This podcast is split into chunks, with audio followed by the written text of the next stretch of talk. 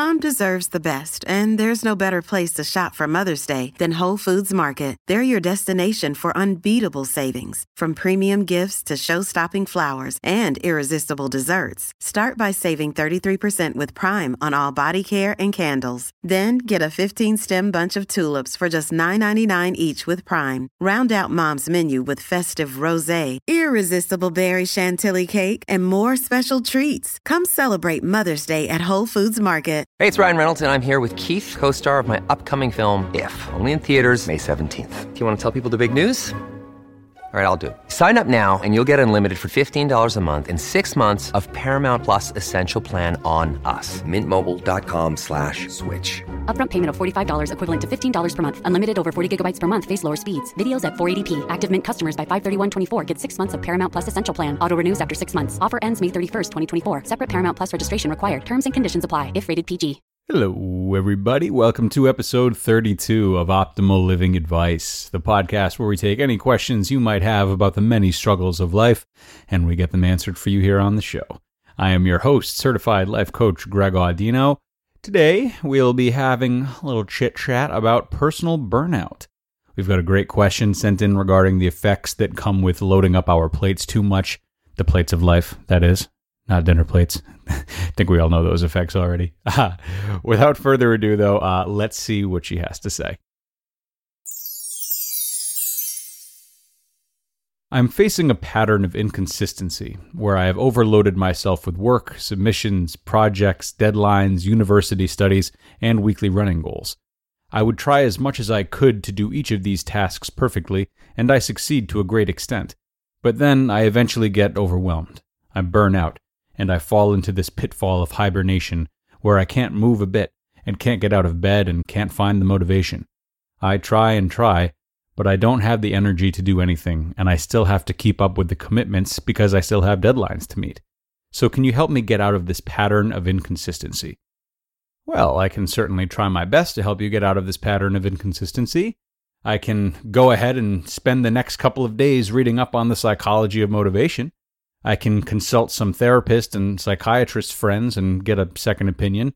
I can create a makeshift schedule for you and send it on over. I can call you and squawk at you each time you're feeling burnt out and unable to get out of bed. See, I can do all of these things and more alongside my other commitments in life. But eventually, I'm going to have to stop, right? Eventually, I'm going to have to pick and choose my battles. Eventually, I'm going to have to decide what the most practical ways are for me to formulate an answer for you and hone in on them. Otherwise, time will be taken away from other needs in my life, and I won't have the energy to complete all the tasks I need to complete. If I don't stop and focus on the ways of helping you that are the most dense and meaningful, thus saying no to other methods, my energy will run out, and everything else in my life will suffer. I have smart listeners. I think everyone sees where I'm going with this, right? You're burning out and going into these hibernations because you have to. Because your mind, body, and soul do not have the infinite energy we might all like to think they do. Okay, like any muscle, your brain only has a certain amount of capacity and a certain amount of time in which its energy will be used at max efficiency before inevitably dropping off. Your body is telling you to slow down, and I think we both know that. So the answer is not to do more right now, it is to do less. Considering the extreme nature of these highs and lows you're experiencing, do you really expect the success you've had to be maintained? Something's going to have to give. It's already happening with your energy and presumably your happiness. So what's next? You know, what's going to be taken away from next? I don't know. You don't know, and I don't want either of us to wait around long enough for the answer. So it's time to start understanding and respecting your limits. Now, I would be remiss if I didn't say that you can't fight this a little. You might be in a position in which you're able to just do differently instead of doing less.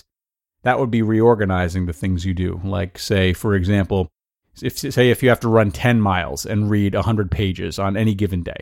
If you're currently performing these tasks separately in complete chunks and are exhausted by that, then you might try running 5 miles twice a day and reading 10 pages once every hour for 10 hours or vice versa if you're already taking that fragmented approach.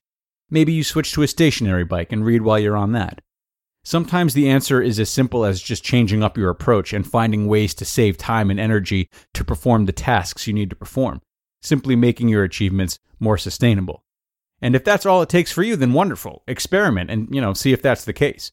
More often than not, however, the cause of the problem is not so much in how we're doing things, but in the things themselves, the value of those things, and the sheer amount of them.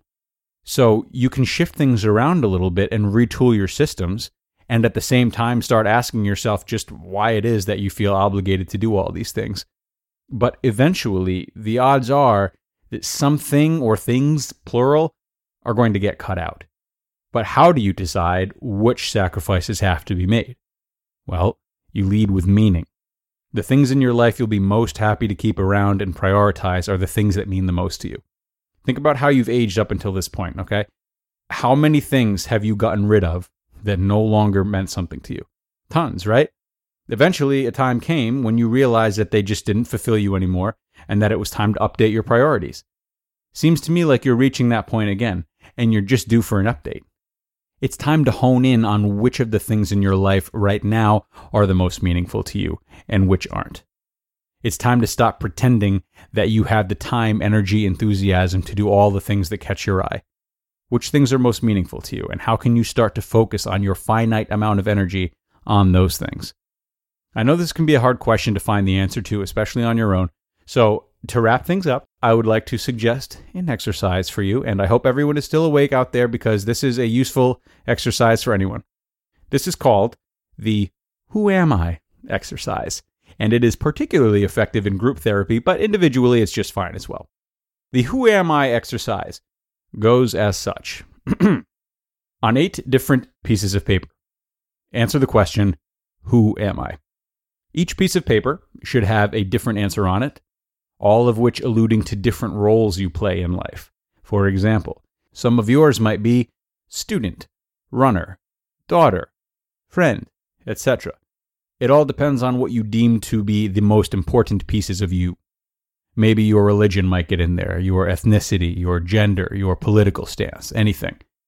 Once you have the slips of paper filled out, arrange them from nearest to farthest in terms of meaning. So the more it means to you, the closer it will be, and the less it means to you, the farther it will be.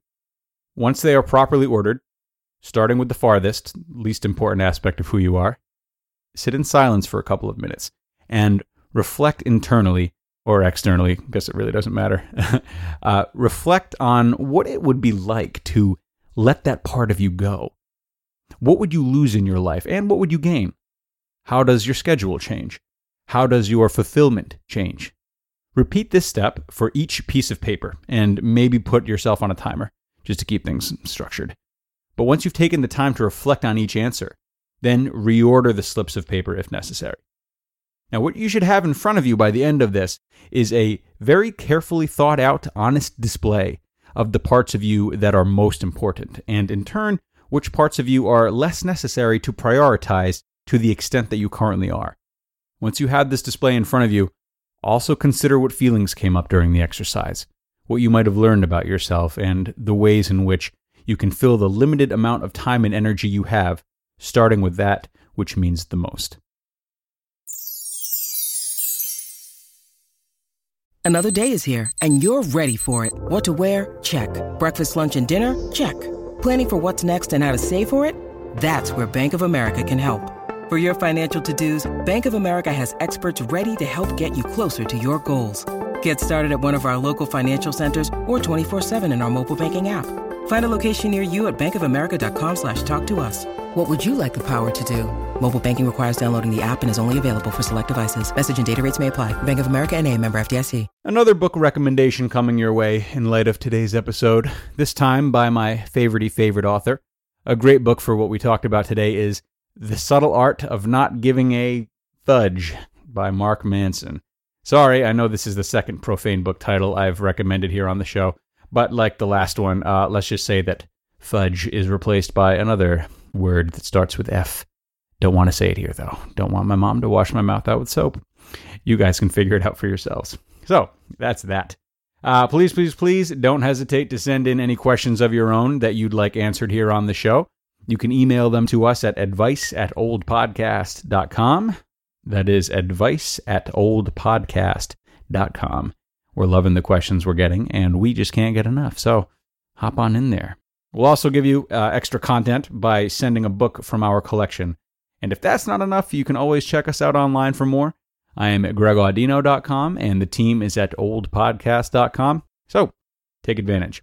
That's it for now, though, folks. Thank you so much for stopping in. Cannot wait for the next time, and we'll talk to you then.